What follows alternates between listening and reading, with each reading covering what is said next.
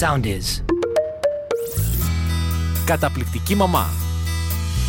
Ένα podcast με την υπογραφή της Dr. Λίζας Βάρβογλη για όλους τους γονείς που αισθάνονται ότι δεν μπορούν να διαχειριστούν καθημερινά θέματα με τα παιδιά τους.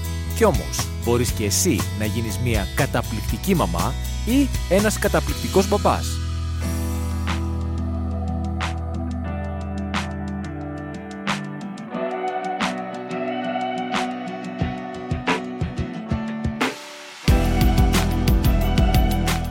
Γεια σας! Καλώς ήρθατε σε ένα ακόμα επεισόδιο της καταπληκτικής μαμάς με την Λίλια Ζησοπούλου. εκπαιδευτικό και τη Λίζα Βάρβογλη, εμένα δηλαδή, ψυχολόγο, ψυχοθεραπεύτρια. Σήμερα μιλάμε για ένα θέμα που το ακούμε γενικά από πολλές πλευρές και σε πολλές ηλικίες. Τι γίνεται με το χαρτζηλίκι. Πότε δίνουμε στα παιδιά λεφτά, πόσα λεφτά, πώς τους τα δίνουμε, τι πρέπει να προσέξουμε, τι πρέπει να τους πούμε, γιατί δίνω χαρτζηλίκι στο παιδί μου δεν σημαίνει του δίνω ένα ποσό και μετά αντίο, περιμένω να το μανατζάρει μόνο του, του δίνω λεφτά σημαίνει ότι μπάζω το παιδί μου σε μια, τώρα θα πω και έτσι μια πολύ βαρύγδουπη έκφραση, συγχωρέστε με, αλλά είναι όντως μια κοινωνικο-συναισθηματική, χρηματική, χρηματοοικονομική διαδικασία. Με τέσσερα συνθετικά. Γιατί δεν είναι μόνο ότι του δίνουμε χρήματα, υπάρχει ένα μάθημα οικονομίας, ενέχεται μέσα σε αυτό. Και διαχείριση, τι σημαίνει οικονομία, τι σημαίνει διαχείριση χρημάτων και προϋπολογισμού, αλλά είναι και ένα συναισθηματικό κομμάτι. Πώς νιώθω; Εγώ που έχω χρήματα στην τσέπη μου, πες είναι δεν πειράζει, ένα διευράκι, για το παιδάκι το μικρό, το διεύρο είναι μια χαρά μεγάλο ποσό. Και το κοινωνικό κομμάτι, πώς διαχειρίζομαι αυτά τα χρήματα, όχι μόνο σε σχέση με τον εαυτό μου, αλλά και στην κοινωνική μου ζωή, στους συμμαθητές μου, με την τάξη μου, με τα αδέρφια μου και ούτω καθεξής. Νομίζω εδώ έχουμε να πούμε πολλά και ωραία. Τι βλέπουμε ε, Λίλιαν στα σχολεία, σε σχέση με τα παιδιά. Δηλαδή, τι ποσά βλέπουμε να κουβαλάνε στην τσέπη, τι να είναι το χαρτζηλίκι, από ποια ηλικία και ας πάμε λίγο με τους μέσους όρους. Ναι. Τα τελευταία χρόνια στα σχολεία βλέπουμε ακόμη και παιδάκια πρώτης δημοτικού να είναι σε θέση όχι απόλυτα όλη η τάξη, αλλά ένα καλό ποσοστό της τάξης να είναι σε θέση να διαχειριστεί το χαρτζηλίκι του. Στα παιδάκια πρώτης Δημοτικού και Δευτέρας, που ακόμη δεν έχουμε κάνει μαθήματα στα μαθηματικά για τα ευρώ και για την αξία, να κατανοήσουν την αξία Του αυτών χρήματος, που έχουν μπροστά τους, ε, συνήθως ένα με δύο ευρώ είναι υπεραρκετά. Την ημέρα. Βέβαια και οι γονείς το γνωρίζουν αυτό. Ή αυτό που έχω ακούσει από πολλά μικρά παιδάκια είναι ότι έχω φαγητό από τη μαμά μου στο σπίτι, αλλά μου έχει και ένα δύο ευρώ στην τσάτα, αν τυχόν μου πέσει κάτω και χρειαστώ κάτι να ψωνίσω. Ή αν κάποια φορά πεινάω παραπάνω και θέλω να ψωνίσω κάτι έξτρα. Τα μικρούλια, τα τόσο μικρούλια πρώτης και δευτέρας είναι ε, πολύ συγκροτημένα ναι, ναι, έτσι όπως το λέω. Ε, στη, στη διαχείριση των χρημάτων τους. Έχουν τα κουτάκια τους, το μυαλουδάκι τους, τη μαμά και τον μπαμπά που τους είπε ότι αγάπη μου θα χρησιμοποιήσεις τα χρήματα είτε όταν θα σου πέσει το φαγητό ή όταν πεινάς και θες κάτι έξτρα. Περίπτωση ανάγκης. Άρα ξέρουν ποιες είναι οι δύο, ας το πούμε, προϋποθέσεις. Προϋποθέσεις, ακριβώς. Που είναι πολύ συγκεκριμένο και τα παιδάκια σε αυτή την ηλικία που είναι μικρά και το μυαλουδάκι τους δεν έχει εξελικτικά αναπτυχθεί να σκέφτονται πολλά παρακλάδια, παίρνουν λοιπόν τις οδηγίες κατά γράμμα και κάνουν λοιπόν αυτό που είπε η μαμά ή ο μπαμπάς. Και είναι πάρα πολύ ξεκάθαρο και πάρα πολύ εύκολο. Ναι, και είναι επίσης να πω εδώ και κάτι, να μην το ξεχάσω, γιατί θεωρώ ότι είναι πολύ σημαντικό να επισημάνουμε τι, ότι το χαρτζηλίκι λοιπόν σε αυτές τις ηλικίες δεν είναι και δεν θα πρέπει να είναι εβδομαδιαίο, αλλά θα πρέπει να είναι καθημερινό. Σωστά. Και ε, καλό είναι να ελέγχουμε κιόλας, γιατί τα παιδάκια μπορεί να χρησιμοποιήσουν το 2 ευρώ τους, να ξεχάσουν το πιθανότερο να το αναφέρουν το μεσημέρι στη μαμά ή στον μπαμπα Και αν δεν ελέγξουμε και οι ίδιοι λίγο τι γίνεται με την τσάτα του παιδιού, ή να το ρωτήσουμε πολύ απλά, εάν χρησιμοποίησε τα χρήματά του, να ξεμείνει κάποιο παιδάκι και σε επόμενη μέρα που θα χρειαστεί να ψωνίσει γιατί του έπεσε το φαγητό του για οποιοδήποτε λόγο, να μην έχει. Και τα παιδάκια τα μικρούλια, να ξέρετε ότι ντρέπονται πάρα πολύ να πούνε ότι κυρία μου έπεσε το φαγητό μου και δεν έχω άλλο φαγητό. Τι να κάνω; Ναι, δεν έχουν μάθει να λύνουν τα προβλήματά τους ακόμα. Ακριβώς, οπότε μια παρέννηση δικιά μου, ε, όσο μπορούμε να ελέγχουμε λίγο την τσάντα του παιδιού μας σε αυτό το κομμάτι ή απλά να το ρωτάμε κάποια στιγμή μέσα στη μέρα αν χρησιμοποίησε τα χρήματά του ή όχι. Ναι. Και φαντάζομαι το δεύτερο είναι ότι θα πρέπει να ρωτάμε και πώς τα χρησιμοποίησε, το οποίο είτε και σε πιο μικρές είτε και σε πιο μεγάλες τάξεις, ειδικά στο δημοτικό, ε, μπορεί να αποδειχτεί λίγο προβληματικό. Εγώ βλέπω πάντως ένα πράγμα που θεωρώ ότι είναι πρόβλημα και το βλέπω σε παιδιά και πιο μεγάλα ή και σε παιδάκια που είναι ακόμα έτσι λίγο συναισθηματικά πιο ανώριμα είναι όταν ο γονιός λέει τελευταία στιγμή ότι αμάν δεν έχω ψηλά πάρε ένα δεκάρικο και φέρε μου ρέστα. Oh. Η δόλια μάνα που λέει πάρε ένα εικοσάρικο ή η φρικτή περίπτωση που έχω ακούσει που δίνει πενιντάρικο και φέρε ρέστα και δεν τα είδε αυτή η μαμά ή αυτός ο μπαμπάς ποτέ αυτά τα ρέστα. Οπότε εδώ χρειάζεται και μια δική μας προετοιμασία, να μην μας πιάσουν εξαπίνεις στα παιδάκια μας και να έχουμε ανάλογα με την ηλικία τους το ποσό που χρειάζεται. Γιατί πολλές φορές δυστυχώς είναι θέμα νοριμότητας και είναι θέμα αυτών των πραγμάτων που θα πούμε και ένα παιδί είτε ξεχνάει είτε όχι ακριβώς ξεχνάει, αλλά συναισθηματικά ξεχνάει να, να φέρει ρέστα γιατί κάνει μια άλλη χρηματοοικονομική επένδυση στο χαρτζηλίκι του. Πάμε λοιπόν να πούμε αυτό και σε διέκοψε όλα. Όχι. Αυτό που βλέπουμε όντως τα λίγο πιο μεγάλα παιδιά δημοτικού είναι ότι ενώ μπορεί να έχουν τα χρήματά τους και ξέρουν πολύ καλύτερα πλέον σε ποιες περιπτώσεις είναι καλό να τα χρησιμοποιήσουμε, το παραβλέπουν τελείως γιατί αρχίζουμε να έχουμε την ανάγκη του να είμαστε αρεστοί στην ομάδα των συνομιλίκων οπότε είναι πάρα πολύ εύκολο να παρασυρθούμε και τα 5 ευρώ ή τα 10 που κάποια φορά η μαμά μας έδωσε γιατί δεν είχε ψηλά να εξανεμιστούν μέσα σε μία μέρα γιατί αγοράσαμε τα πατατάκια στους φίλους μας, ε, ένα popcorn εδώ, ένα toast παραπέρα σε παιδιά που μπορεί να έχουν φαγητό φυσικά, όχι που υπήρξε ανάγκη και βοηθήσαμε ένα φίλο μας που αυτό είναι πάρα πολύ ωραίο σαν κίνηση, αλλά απλά για να γίνουμε Απλά γιατί γιατί να μην ε, αγοράσω στους φίλους μου εφόσον εγώ έχω τα χρήματα για να παίξουμε μετά όλοι μαζί, για να μοιραστούμε αυτό το φαγητό που πήραμε. Εκεί λίγο θέλει λίγο συζήτηση. Αρκετή συζήτηση. ναι. ναι. Γιατί είναι ακριβώς αυτό λοιπόν, πας στο κομμάτι που εγώ το είπα πιο βαρύγδουπα και το είπα η κοινωνικοποίηση, η χρηματοοικονομική κοινωνικοποίηση του παιδιού που σημαίνει ακριβώς αυτό ότι εδώ πια βάζει ο γονιός τους κανόνες και πάλι πρέπει να πω, όχι τιμωρητικά, γιατί πολλές φορές έτσι έχουμε μάθει και εμείς ως γονείς, έτσι μας έχουν μεγαλώσει. Οπότε η πρώτη μας αντίδραση στα πιο πολλά πράγματα είναι, και το βλέπω και σε πιο νέους γονείς, δεν το βλέπω μόνο σε μεγαλύτερες ηλικίες γονείς, είναι να το τιμωρήσω το παιδί για να μάθει. Μα με την τιμωρία δεν θα μάθει, να το ξεκαθαρίσουμε αυτό. Το μόνο σίγουρο με την τιμωρία ίσως να κατασταλεί η συμπεριφορά για μία ή δύο φορές, αλλά η τιμωρία δεν ενέχει ποτέ μάθημα. Η συζήτηση, η εξήγηση, η κουβέντα, τα παραδείγματα, η κανονική ζωή έχουν το μάθημα που μαθαίνει κάποιος. Επομένως αυτό που λέμε είναι ότι ένα παιδί θα πρέπει να μάθει να διαχειρίζεται όχι μόνο τα λεφτά του σαν, σαν χρήματα, αλλά να τα διαχειρίζεται και σαν συναισθηματική, σαν μια κοινωνική παράμετρο της ζωής του. Αυτό που είπες. Τι γίνεται, εννοείται, μια μέρα που ο φίλος μας, ο διπλανός μας έχει πρόβλημα ή του έπεσε το φαγητό του και δεν έχει λεφτά, θα του δανείσουμε ή θα το κεράσουμε. Μία μέρα μπορεί να θέλουμε να κεράσουμε εμείς τους φίλους μας, αλλά ο κοινωνικός κανόνας λέει και εξυπακούεται ότι την άλλη φορά θα μας κεράσει ο φίλος μας κάτι παρόμοιας αξίας. Δεν μπορεί να κεράσουμε εμείς το φίλο μας πίτσα, πατατάκια, παγωτό και τσίχλες και ο άλλος μετά να μας πάρει, ξέρω εγώ, δεν ξέρω, ε, μία τσίχλα από μόνη της. Δηλαδή υπάρχουν κάποιοι κανόνες που μπαίνουν σε αυτή την ηλικία και μαθαίνει το παιδί πότε λοιπόν κερνάμε, πότε μοιραζόμαστε, αλλά και πότε σταματάμε γιατί αρχίζει πια μια εκμετάλλευση. Και είναι καλό να μάθουν τα παιδιά να λένε και το όχι, ακόμα και σε αυτή την ηλικια Και ας μην θεωρήσουμε δεδομένο ότι ξέρουν πότε πρέπει να πούνε το όχι, χρειάζεται να το συζητήσουμε μαζί τους και να τους το κάνουμε ξεκάθαρο. Ότι αν βλέπουμε ότι μία συμπεριφορά από ένα συμμαθητή μας γίνεται κατά εξακολούθηση, μας ζητάει συχνά να του πάρουμε κάτι από το κηλικείο, κάποια στιγμή πρέπει να πούμε όχι.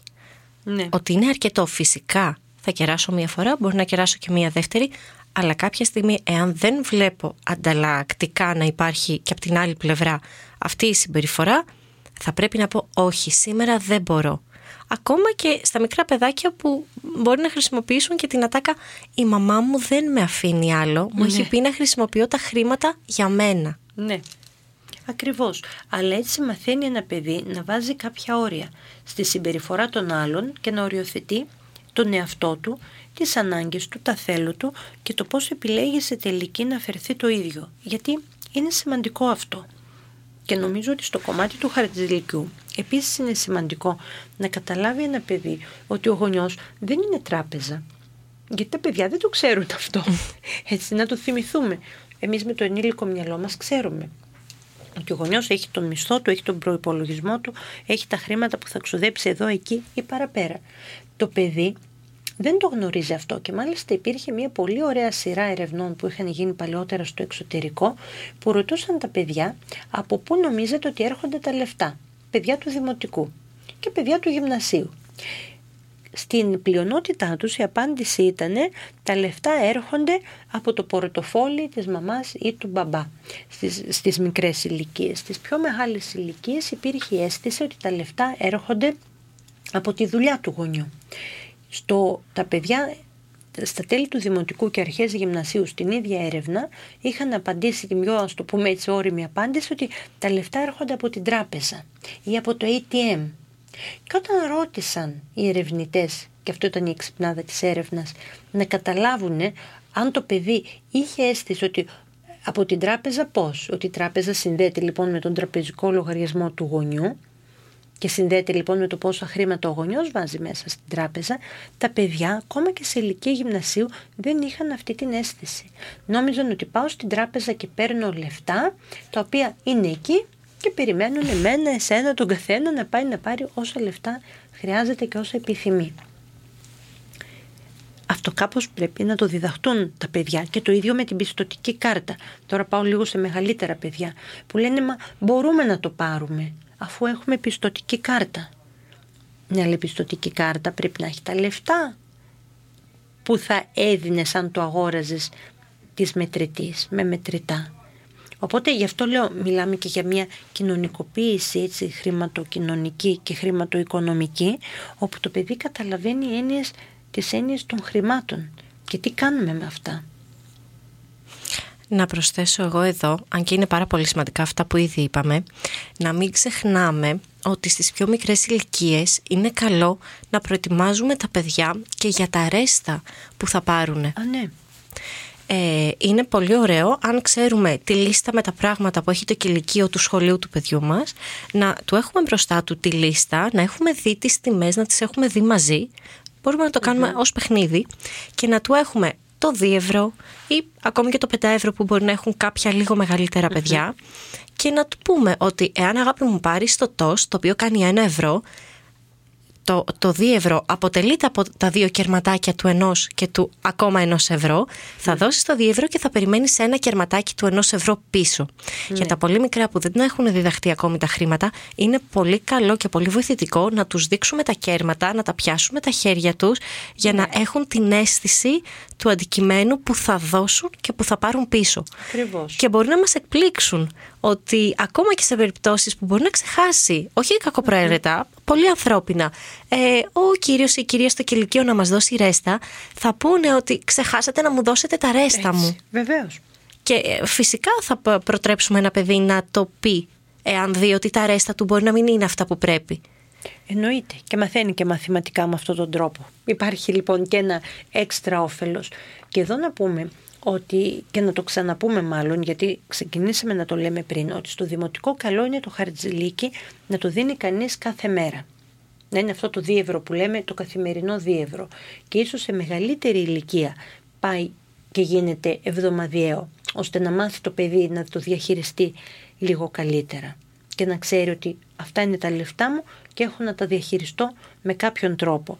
Και μια που μιλάμε για πιο μικρά παιδιά και Βάζω τώρα και τα παιδιά γυμνασίου. Εδώ θα πρέπει λοιπόν να γίνει και μια συζήτηση ότι αυτό το χρηματικό ποσό, αυτό το χαρτζηλίκι δεν είναι μόνο για να τρώμε και δεν είναι λόγος να, να παίρνουμε αυτά τα λεφτά και να παίρνουμε πράγματα από το κηλικείο το οποίο μας είναι άχρηστα με καμία διατροφική έτσι και θρεπτική αξία. Έχουμε στην Ελλάδα τεράστιο πρόβλημα παχυσαρκίας, είτε το, είτε το συνειδητοποιούμε είτε όχι. Νομίζω έχουμε αυτή την αρνητική πρωτιά στην Ευρώπη, τουλάχιστον την είχαμε πριν κάνα δύο χρόνια. Και υποθέτω δεν έχει γίνει κάτι για να αλλάξει το νούμερο. Γιατί το λέω αυτό, Γιατί πολλές φορές ένα παιδί συνδέει το χαρτζηλίκι αποκλειστικά με την αγορά φαγητού και αυτό που λέμε τόση ώρα, το κηλικείο. Και σιγά σιγά θα πρέπει λίγο να το βγάλουμε από αυτή την ιδέα και να αρχίσουμε να το βάλουμε στην ιδέα ίσως όχι της αποταμίευσης ας το πούμε και της εξοικονόμησης ότι αυτά μπορεί να είναι και χρήματα που τα μαζεύει για να πάρει και κάτι άλλο κάποιο μικρό παιχνιδάκι ένα μολύβι, να τα αξιοποιήσει για να πάρει, δεν ξέρω, συλλεκτικές κάρτες ανταλλαγής, ξέρω εγώ, αν μαζεύει Pokemon cards δεν ξέρω τι, να, να τα διαθέσει και με άλλον τρόπο. Να μην είναι στο μυαλό του συνδεδεμένο χαρτζιλίκι ίσον φαγητό. Θέλουμε λίγο να το σπάσουμε αυτό. Οπότε Έχω πολύ ωραίο παράδειγμα σε αυτό, όπου δεν το ήξερα φυσικά, αλλά σε μία από τις εκδρομές που είχαμε πάει που ήταν αρκετό το ποσό που απαιτούταν για να παρακολουθήσουν τα παιδιά το πρόγραμμα. Ένα παιδάκι μου είπε «Κυρία, τη σημερινή εκδρομή την πλήρωσα μόνος μου από το χαρτζιλίκι μου γιατί μου είχαν περισσέψει, τα είχα στο κουμπαρά μου και είπα στη μαμά «Μαμά, έχω δικά μου, δεν χρειάζομαι από σένα για την εκδρομή». Τι φοβερό, θα πρέπει να νιώσει αυτό το παιδάκι ότι είναι σχεδόν ενήλικας. Ένα ψήλωσε. Ναι, ναι. Δέκα πόντους μπόι έριξε από την περηφάνεια του. Ήρθε ναι. με πολύ μεγάλο χαμόγελο και μου το είπε και με περηφάνεια ακριβώς. Ναι, είναι αυτό ακριβώς. Αυτή η περηφάνεια και αυτή η αίσθηση ότι διαχειρίζομαι τα λεφτά μου και παράλληλα διαχειρίζομαι τον εαυτό μου.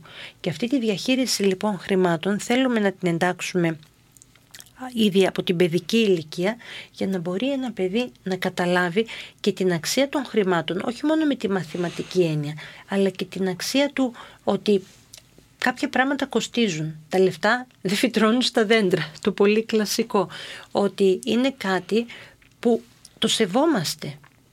Έχει βγει με τον κόπο και τον υδρότα των γονιών μας, μας το δίνουν, το σεβόμαστε, το διαχειριζόμαστε και κάνουμε σωστές επιλογές σε όποιο τέλος πάντων τομέα. Εγώ το πήγα πριν λίγο στο φαγητό, αλλά νομίζω στον οποιονδήποτε τομέα. Ότι το σκεφτόμαστε, το μαθαίνουμε, ώστε πηγαίνοντας μετά προς το γυμνάσιο να έχει ένα παιδί μια αίσθηση ότι, γιατί εκεί πια δεν μιλάμε για μικρό ποσά και μιλάμε για ποσά που ο γονιός δίνει στο παιδί συνήθως το τέλος της εβδομάδας ή για να βγει ενδεχομένως στη βόλτα του το Σαββατοκύριακο. Δεν είναι πια τόσο συνδεδεμένο με το κηλικείο, αλλά γενικά με την καλοπέρασή του που ένα παιδί θα πρέπει να θυμηθεί και να πει πώς θέλω να διαθέσω αυτό το ποσό που έχω, τι θέλω να κάνω; Για να μου μείνουν, για να έχω και την υπόλοιπη εβδομάδα και να μην βρεθεί να τα έχει φάει όλα το Σάββατο το απόγευμα και μετά δεν υπάρχει τίποτα μέχρι το επόμενο Σάββατο. Οπότε είναι μια κουβέντα που βοηθάει ένα παιδί να μάθει να διαχειρίζεται τα λεφτά του και τον εαυτό του. Και τι πιο ωραίο όταν ξεκινάνε από μικρή ηλικία τα παιδιά και να μαθαίνουν και την έννοια της αποταμίευσης και την έννοια της διαχείρισης.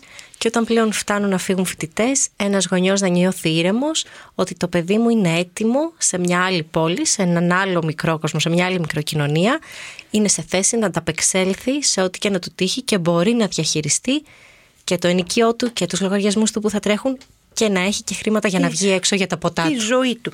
Ναι, γιατί και αυτά είναι μέσα στη ζωή και αυτά είναι σημαντικά. Βλέπεις όμως πόσο σημαντικό είναι τώρα αυτό που είπες. Το θέμα είναι ότι ένα παιδί λοιπόν, επειδή έγινε 18 και ενηλικιώθηκε και επειδή έγινε φοιτητή ή φοιτήτρια και πήγε, ξέρω εγώ, έφυγε σε άλλη πόλη, δεν σημαίνει ότι τα ξέρει όλα αυτά. Όχι, βέβαια. Αν δεν τα έχει μάθει, αν δεν τα έχει εξασκήσει, θα βρεθεί, θα αντιμετωπίσει σίγουρα πολλές δυσκολίες και θα ζοριστεί λιγάκι και το ίδιο το παιδί και οι γονείς του. Οπότε κάποια πράγματα, κάποιες δεξιότητες ζωής όπως λέμε, όταν τις διδάσκουμε σε πιο μικρή ηλικία και παγιώνονται πιο εύκολα. Το παιδί της κάνει κτήμα του και όταν έρθει η ώρα να τις αξιοποιήσει ως νεαρός ενήλικας, νεαρή ενήλικη γυναίκα, τότε μπορεί πολύ πιο εύκολα να τα ανακαλέσει όλα αυτά γιατί τα έχει στο ρεπερτόριό του, δεν έχει να τα ξαναμάθει. Του έρχονται πολύ πιο εύκολα και πολύ πιο ομαλά. Οπότε, ναι, δίνουμε χαρτζηλίκι, ακόμα και αν λίγο το φοβόμαστε, ναι, είμαστε από πάνω από το παιδί και ρωτάμε, ακούμε, μαθαίνουμε, παρατηρούμε, ναι, διδάσκουμε πώς πρέπει να διαχειρίζεται τα χρήματά του, τι είδους διαχείριση πρέπει να κάνει, πότε να δανείζει, πότε μπορεί και να έχει πέσει κορόιδο, του εξηγούμε πράγματα και το βοηθάμε να μάθει να διαχειρίζεται και τον εαυτό του και τα χρήματά του με τέτοιον τρόπο ώστε σταδιακά να γίνει ανεξάρτητο. Να είστε καλά και θα τα πούμε στο επόμενό μας επεισόδιο. Καλή συνέχεια σε όλους.